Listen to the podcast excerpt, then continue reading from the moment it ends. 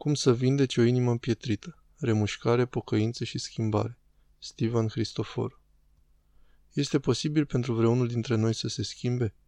Părem să trăim într-o lume care este mai încăpățânată și mai singuratică decât oricând până acum. Poate că asta nu e o coincidență. Probabil că aceste două direcții merg de fapt mână-mână. Dacă petreci puțin timp online, poți observa mai nou încăpățânarea și chiar indignarea care descriu din ce în ce mai mult întâlnirile noastre virtuale. Internetul nu este un loc pentru discuții sau schimb de idei, ci un loc unde să te opui ideilor. Este un loc în care să interacționezi cu oamenii în cel mai agresiv și mai puțin binevoitor mod cu putință. Prietenii și relații de familie chiar s-au destrămat datorită întâlnirilor online, alimentate de furie mai degrabă decât de bun simț. În loc de a ne aduce împreună și a ne face mai sociali, mediile de socializare au reușit să radicalizeze și să polarizeze, au reușit să ne separe unii de alții. Și această separare doar exacerbează singurătatea. În ciuda faptului că ești conectat la aproape toată cunoașterea adunată vreodată și aproape la fiecare persoană în viață în prezent, singurătatea devine o epidemie, cel puțin aici în Statele Unite și poate în lumea occidentală în ansamblu. De fapt, ai putea spune că singurătatea este epidemia de dinaintea pandemiei, o epidemie pe care pandemia doar a intensificat-o. Asiguratorul de sănătate Signa a efectuat un sondaj în 2018 care a început să măsoare cât de gravă este de fapt această problemă. Printre descoperirile lor i-au găsit că 46% dintre americani spun că uneori sau întotdeauna se simt singuri. 43% dintre americani spun că uneori sau întotdeauna simt că relațiile lor nu au sens și că sunt izolați de ceilalți. 20% raportează că se simt rar sau niciodată aproape de oameni. Doar 18% spun că simt că au oameni în viața lor cu care pot vorbi. Voi spune din nou că aceste date sunt din 2018, dinainte de izolarea pe care oamenii au experimentat-o în timpul pandemiei de coronavirus. Singurătatea a făcut parte din viața noastră de mult prea mult timp. Și există date fascinante care arată că singurătatea și izolarea au crescut mână în mână cu smartphone-urile și rețelele sociale. Puteți spune că, deși suntem incredibil de conectați cu lumea exterioară, ne simțim din ce în ce mai prinși în noi înșine. Și de aceea cred că singurătatea este legată de încăpățânare. Nu doar pentru că oamenii încăpățânați sunt mai puțin distractivi și e preferabil să eviți, ci pentru că încăpățânarea este un mod diferit de a fi prinși în noi înșine, de a fi rezistenți la influență din afară, de a fi rezistenți la schimbare. Acest lucru se manifestă cu siguranță în modul în care interacționăm online. După cum am observat deja, interacțiunile online nu sunt dialoguri sau conversații sau schimburi reciproce de informații, ci sunt meciuri de strigăte, schimb de insulte și acuzații. Nimeni nu se răzgândește pe internet. Cel mult, aceste discuții foarte combative servesc doar pentru a confirma câtă dreptate avem noi și cât de mult greșesc toți ceilalți. Și când ne retragem din aceste bătălii online, intrăm în camere de ecou care întăresc și mai mult corectitudinea punctului nostru de vedere preferat. Pe de altă parte, cultura noastră de revoltă se bucură să aducă în discuție greșelile pe care le-au făcut alți oameni, indiferent cu cât timp în urmă. Scopul săpării prin tweeturile sau interviurile vechi ale unei persoane nu este de a stimula vreo schimbare sau pocăință, ci de a face de rușine, a înjosi, a umili. Asta ne pune în defensivă și ne face cu atât mai încăpățânați și mai izolați, cu cât ne ferim de atac. Este un cer vicios care ne conduce și mai mult înăuntru, simțindu-ne captivi în noi înșine. De ce este posibil ca vreunul dintre noi să se schimbe? Tindem să ne comportăm ca și cum răspunsul la această întrebare ar fi nu. Posibil pentru că în mândria noastră, noi nu trebuie să ne schimbăm. În timp ce alții nu pot, sau cel puțin, chiar dacă schimbarea lor ar fi posibilă, atacurile noastre ar face-o improbabilă. Totuși, pe măsură ce pășim din nou în postul mare, biserica oferă ceva radical diferit. Biserica ne oferă posibilitatea de a ne schimba. Biserica ne oferă posibilitatea de a ne pocăi. De fapt, postul mare este conceput pentru a inspira un anumit nivel de pocăință în noi, ca mijloc de a ne pregăti pentru a sărbători moartea și învierea Domnului și Mântuitorului nostru Isus Hristos. Totuși mai e și altceva ce biserica ne cheamă să experimentăm, mai ales acum în timpul postului mare, ceva ce biserica numește remușcare. Aș dori să vă sugerez că există două tipuri de remușcare. Experimentăm un fel de remușcare emoțională la un nivel foarte uman, dar există un alt fel de remușcare, unul mai profund, și sunt încântat să vă împărtășesc asta. Dar mai întâi câteva definiții rapide, doar pentru a ne asigura că suntem cu toții pe aceeași pagină. Pocăința e un termen pe care probabil l-am auzit cu toții înainte. Provine din cuvântul grecesc metanoia și înseamnă o schimbare a minții. Pocăința este un nou mod de a gândi, un nou mod de a fi. Pocăința este o nouă direcție pentru viața noastră, departe de păcat și către Hristos și împărăția sa. Pocăința este desigur incredibil de importantă. Totuși, și ar putea fi puțin dificil pentru noi să apreciem pe deplin, aceasta nu este toată povestea. Nu e destul. Sfântul Atanasie cel Mare era un diacon foarte tânăr în patriarhia Alexandriei când a scris lucrarea sa clasică despre întrupare. Este o explicație a motivului pentru care Fiul lui Dumnezeu a luat trup și a devenit om. La urma urmei, de ce a luat Fiul lui Dumnezeu trup? De ce este întruparea partea a mântuirii noastre? Nu este suficientă pocăința pentru a ne elibera de păcat? Nu e suficientă o nouă direcție în viețile noastre, departe de păcat și înapoi către Dumnezeu pentru a ne salva? Sfântul Atanasie răspunde negativ la această întrebare. Nu, nu e suficient. Trebuia Dumnezeu să ceară pocăința de la oameni pentru greșalele lor? Ați putea spune că acest lucru a fost demn de Dumnezeu și mai departe ați argumenta că așa cum ființele umane au devenit supuse stricăciunii prin transgresie, tot așa prin pocăință ar putea reveni la nestricăciune. Dar pocăința nu le amintește oamenilor de ceea ce sunt ei conform firilor. Tot ceea ce reușește este să-i facă să înceteze de a mai păcătui.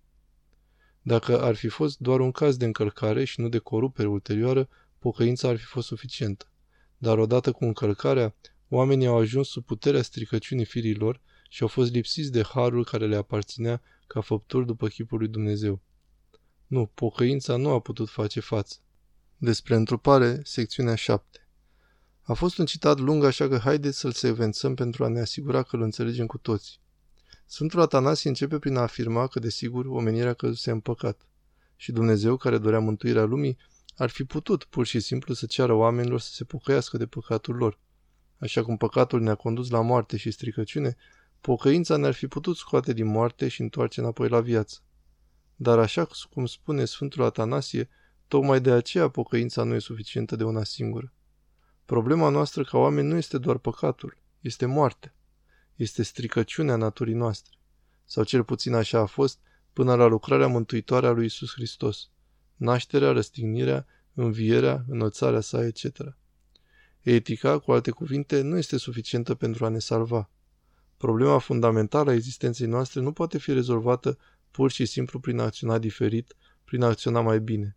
După cum spune Sfântul Atanasie, nu, pocăința nu a putut face față. Ca o scurtă notă, aceasta ar trebui să ne provoace pe toți cei care lucrăm în slujire, în special în slujirea cu tinerii, fie că suntem părinți sau doar lucrăm cu tinerii. Uneori credem că sarcina noastră principală e să împiedicăm copiii să se drogheze sau să facă sex. Considerăm slujba noastră de lideri în slujire ca nimic altceva decât gestionarea comportamentului și ținerea copiilor departe de necazuri. Pentru că Sfântul Atanasie ne spune foarte clar că etica în sine nu e suficientă. Și bineînțeles, după cum puteți ghici din titlul lucrării, soluția pe care ne indică acest mare sfânt este întruparea. Soluția a fost ca Fiul lui Dumnezeu să ia trup uman și să devină unul dintre noi. Soluția a fost vindecarea din interior a naturii noastre umane, rupte și corupte, ca să spunem așa. Ni s-a alăturat în moarte ca să ne putem alătura lui în viață.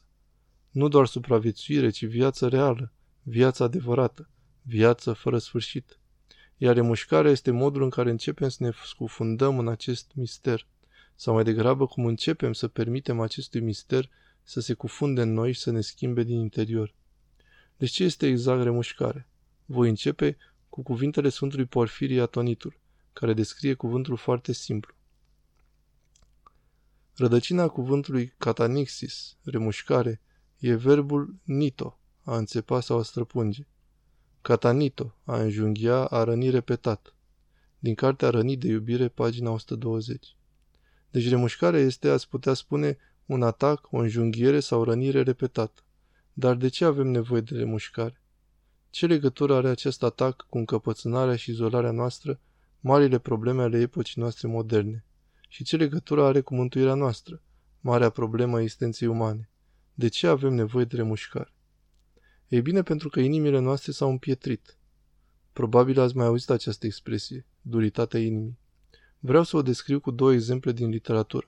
Unul foarte clasic, unul mai nou și totuși, cred, nu mai puțin emoționant. Aceste exemple ne pot ajuta să înțelegem primul tip de remușcare. O experiență umană puternică care ne poate deschide inimile spre schimbare. În romanul Crimă și pedeapsă, Fyodor Dostoevski ne-l prezintă pe Raskolnikov, un tânăr inteligent și pasionat, dar subt în curentele gândirii sofisticate moderne. El scrie o lucrare intitulată Despre crimă, în care se pictează ca pe un Napoleon, cineva aflat deasupra constrângerilor moralității convenționale și capabil de măreție. Totuși el este și un fost student care trăiește în sărăcie și incapabil să se întrețină singur. Așa că decide să jefuiască și să omoare un agent de amanet în vârstă și să folosească banii furați pentru a-și construi o viață nouă și să trăiască la înălțimea măreției sale. Dar crima nu decurge conform planului. Se dovedește că a ucide e mult mai dificil decât credea inițial Raskolnikov. El iese din acest act zdruncinat, bolnav fizic.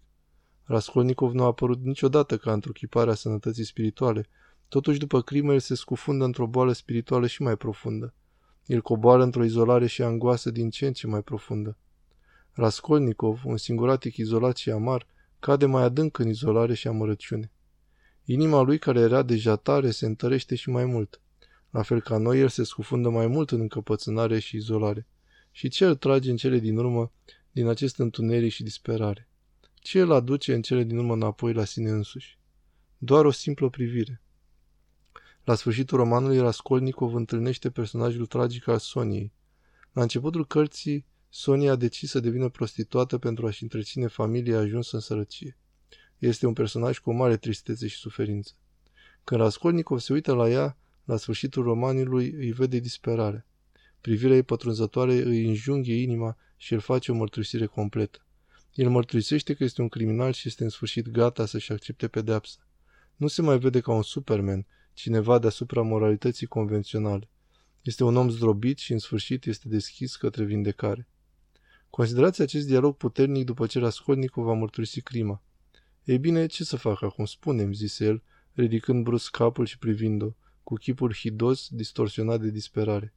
Ce să faci?" exclamă ea sărind brusc din locul ei, iar ochii ei încă plini de lacrimi străluciră brusc. Ridică-te în picioare. Ea la apucă de umăr, el se ridică, privind-o aproape uimit. Du-te acum, în acest moment. Stai la răscruce de drumuri, înclină-te și sărută mai întâi pământul pe care l-ai pângărit. Apoi înclină-te în fața lumii întregi, din toate cele patru părți, și spune cu voce tare tuturor, am ucis. Atunci Dumnezeu îți va trimite din nou viață. Vei merge? Vei merge? îl tot întreba ea, tremurând toată ca într-o criză, apucându-i ambele mâini și strângându-i-le strâns în ale ei și privindu-l cu ochi ca de foc. A fost uimit și chiar șocat de extazul ei brusc. Deci este o muncă grea, nu-i așa, Sonia? Trebuie să mergi să mă denunți? întrebă el posomorât.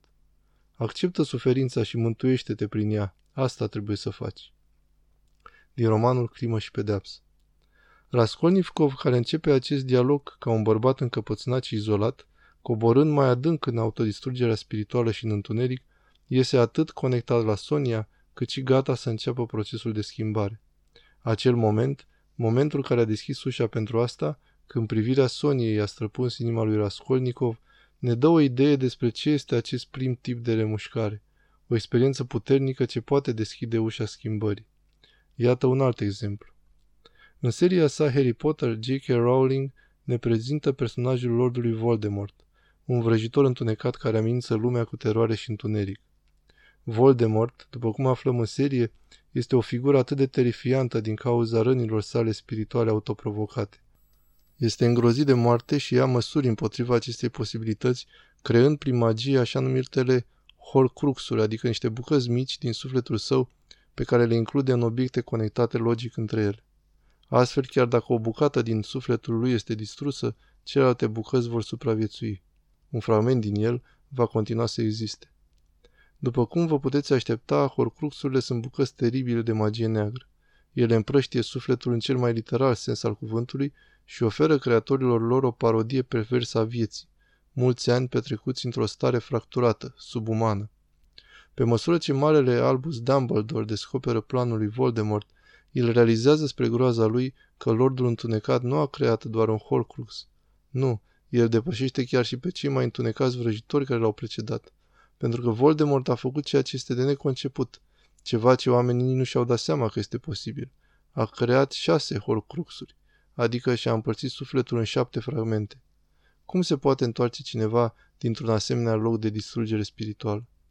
Și totuși Rowling însă și într-un interviu a spus că, dacă s-ar fi pocăit, Voldemort ar fi putut fi vindecat mai profund decât ar fi presupus oricine. Mântuirea Lordului întunecat a fost de fapt posibilă. Harry, Ron și Hermione dau peste această posibilitate în a șaptea și ultima carte a seriei, Talismanele morții. Se avertizează în această carte cât de instabil faci restul sufletului tău divizându-l și asta făcând doar un horcrux. Harry și-a amintit ce spusese Dumbledore despre Voldemort că trecea dincolo de răul obișnuit. Nu există vreo modalitate de a redeveni cum erai? întreabă Ron. Ba da, spuse Hermione cu un zâmbet gol, dar ar fi îngrozitor de dureros. De ce? Cum o faci? întrebă Harry. Remușcări, spuse Hermione. Trebuie să simți cu adevărat ce ai făcut. Există o notă de subsol. Se pare că durerea asta te poate distruge. Cumva nu pot să-l văd pe Voldemort încercând asta. Tu poți? Citat din Talismanele morții. Tragic, dar Hermione are dreptate. În ultima lor întâlnire, Harry oferă lui Voldemort o ultimă șansă de a arăta puțină remușcare, dar el este șocat de această cerere. După cum citim, dintre toate lucrurile pe care le spusese Harry, dincolo de orice revelații sau bagiocoră, nimic nu-l șocase pe Voldemort așa. Voldemort ce-a păzit inima împietrită. A refuzat conexiunea pe care Harry i-a oferit-o și oportunitatea de a se întoarce din starea sa spirituală fracturată. A refuzat să se retragă de la distrugerea în care se scufundase atât de adânc. L-a atacat pe Harry încercând să-l omoare și a ajuns el însuși mort. Voldemort era mort, ucis de propriul său blestem, iar Harry stătea cu două baghete în mână, privind în jos la carapacea inamicului său. Raskolnikov și Voldemort au experimentat amândoi posibilitatea de a simți ceva asemănător cu remușcarea, o experiență puternică care le-ar putea străpunge inimile împietrite și le-ar deschide calea spre vindecare, la întregire, la o refacere a sinelui. Unul s-a deschis la această străpungere și a făcut primul pas spre mântuire. Celălalt nu. Aceste exemple literare ne dau un sentiment al primului tip de remușcare. O experiență puternică ce ne poate deschide inimile împietrite și ne poate deschide către posibilitatea schimbării. Tinde să fie ceva visceral, ceva profund și puternic. Privirea dramatică disperată a Soniei sau remușcarea profundă necesară pentru a cineva reveni după un horcrux. Dar biserica ne indică și un fel și mai profund de remușcare, un al doilea tip de remușcare. Pentru a-l explora pe acesta să nu mai folosim acum imagini literare, ci câteva comentarii de la Sfinții Părinți. Pentru că da, emoțiile și experiențele pline de remușcări cu alți oameni, cu siguranță ne pot străpunge inimile, ne pot spulbera încăpățânarea și ne pot reconecta cu ceilalți. Ne pot deschide ușa pocăinței și ne pot pune înapoi pe calea către Dumnezeu. Dar pocăința, în sensul cel mai profund și mai mistic al cuvântului, nu vine la începutul remușcării noastre, vine la final. Este mai mult decât ceva care ne duce înapoi la Dumnezeu. Este ceva ce Dumnezeu ne face atunci când l-am găsit. Dacă ne ținem ochii și urechile deschiși, vom găsi referiri la pocăință în toată biserica. De exemplu, după cum probabil știți, există o scurtă slujbă de pregătire pentru Sfânta Împărtășanie. O putem citi ca parte a vecernii în seara dinaintea Sfintei Liturghii. Iată instrucțiunile pe care le găsim la începutul slujbei. Când vă pregătiți să primiți Sfintele Taine, citiți înainte slujba vecerniei mici până la sfârșitul crezului și apoi rostiți următorul canon cu pocăință. Canonul pregătirii pentru Sfânta Împărtășanie. Așa că înainte de a primi Sfânta Împărtășanie, trebuie să ne pregătim cu pocăință, cu această străpungere a inimilor noastre împietrite care ne va deschide prezenței lui Hristos. Dar această străpungere, în sensul cel mai profund al cuvântului, nu este ceva ce facem noi, ci este ceva care ni se face nouă. De aceea e atât de instructiv faptul că acest cuvânt pocăință e legat aici de Sfânta Împărtășanie. Gândiți-vă la ce se întâmplă în mod normal cu lucrurile pe care le consumăm. Când mănânc sau beau ceva, corpul meu acționează asupra acelui lucru. Corpul meu îl transformă. Dinții și stomacul meu descompun fizic alimentele Corpul meu metabolizează ce consum și apoi folosește ce consum. Corpul meu transformă toate astea în energie, astfel încât mă, să mă pot mișca, să gândesc și să acționez în lume, sau corpul meu le transformă într-un eu reînnoit, păr nou care îmi crește mereu pe cap, celule noi ale pielii pentru a repara o zgrietură, celule sanguine noi sau celule musculare sau orice altceva. În mod normal, când mănânc ceva sau beau ceva, transform acel lucru în mine. Dar nu e deloc ceea ce se întâmplă când privim Sfânta Împărtășanii. Ascultați ce spune Sfântul Nicolae Cabasila despre ce se întâmplă atunci când privim Sfânta Împărtășanii. În timp ce hrana naturală este schimbată în cel care se hrănește cu ea, iar peștele și pâinea și orice altă hrană devin sânge uman, aici este cu totul opus. Însuși cel ce e pâinea vieții îl schimbă pe cel ce se hrănește cu el, îl transformă și îl asimilează cu sine. Sfântul Nicolae Cabasila, Viața în Hristos, Cartea 4, 8 Cu alte cuvinte, când primesc trupul lui Hristos, nu îl transform în trupul meu. În schimb, eu sunt transformat într-o parte a trupului lui Hristos. În mod normal acționez asupra mâncării mele și îmi transform mâncarea, dar în cazul acestei hrane eterne, a acestei hrane cerești, eu sunt cel asupra căruia se acționează. Eu sunt cel transformat. Când se acționează asupra mea astfel, nu există încăpățânare. Există unire cu voia lui Dumnezeu.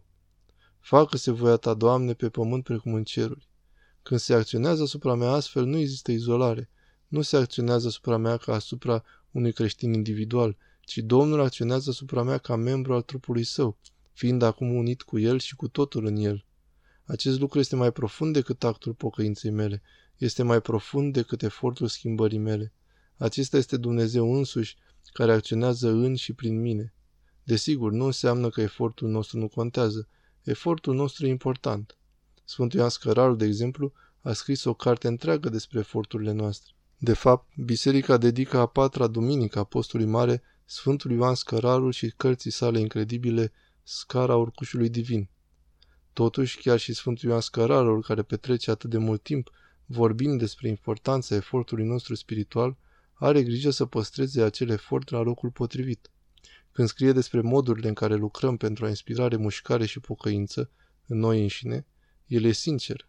Nu e la fel de mare ca pocăința care rezultă atunci când Dumnezeu însuși ne străpunge inimile. Considerați aceste două propoziții din scara urcușului divin. Sunt de la treapta a șaptea care se ocupă cu pocăința. În prima, Sfântul Ioan subliniază importanța muncii noastre și a efortului nostru. Țineți strâns de binecuvântata stare de bucurie, durere a Sfintei Pocăințe și nu încetați să lucrați la ea până când vă ridică deasupra lucrurilor acestei lumi și vă prezintă purul lui Hristos. Scara sesiunii divine, treapta 7, cuvântul 9. Și apoi, doar după câteva propoziții, spune că acest efort, pe cât este de important, nu e nici pe departe la fel de măreț ca pocăința care ni se dă în dar de Dumnezeu. Mare este puterea acestei pocăințe, mai mare decât cea care vine ca rezultat al efortului și meditației noastre. Scara sesiuni divine, treapta 7, 25. Așa că aici, la începutul postului mare, este important pentru noi să începem lupta noastră ascetică cu bucurie, zel și dăruire. Vom munci din greu pentru a participa la slujbe pe cât de mult putem, să dăm milostenie cât de mult putem, să ne rugăm cât de mult putem, să ne îndreptăm inimile înapoi către Hristos cât de mult putem. Și e important să facem această lucrare cu smerenie. Nu ne angajăm pur și simplu să fim mai buni, să încercăm mai mult, să facem mai mult. Cu câteva duminici în urmă am citit despre Vameș, care s-a rugat mai mult decât noi și a dat zeciuială mai mult ca noi și a făcut mai multe lucruri duhovnicești decât noi. Totuși, el s-a felicitat pe sine însuși pentru toată această lucrare spirituală și nu a avut loc pentru Dumnezeu în inima lui. Inima lui era incredibil de religioasă, dar și incredibil de dură, încăpățânată, mândră și izolată. Nu, ne angajăm să-i permitem lui Dumnezeu să acționeze în și prin noi. Lucrăm într-un fel pentru ca Dumnezeu să lucreze în noi. La începutul fiecarei liturghii, diaconul se roagă cu o rugăciune foarte scurtă și simplă. El spune, este timpul ca Domnul să acționeze. Ca și creștini, știm că este întotdeauna timpul ca Domnul să acționeze. Fie ca Duhul Sfânt să ne străpungă inimile și să ne umple inimile. Fie ca Duhul Sfânt să acționeze în noi și prin noi doar spre slava lui Dumnezeu. Amin.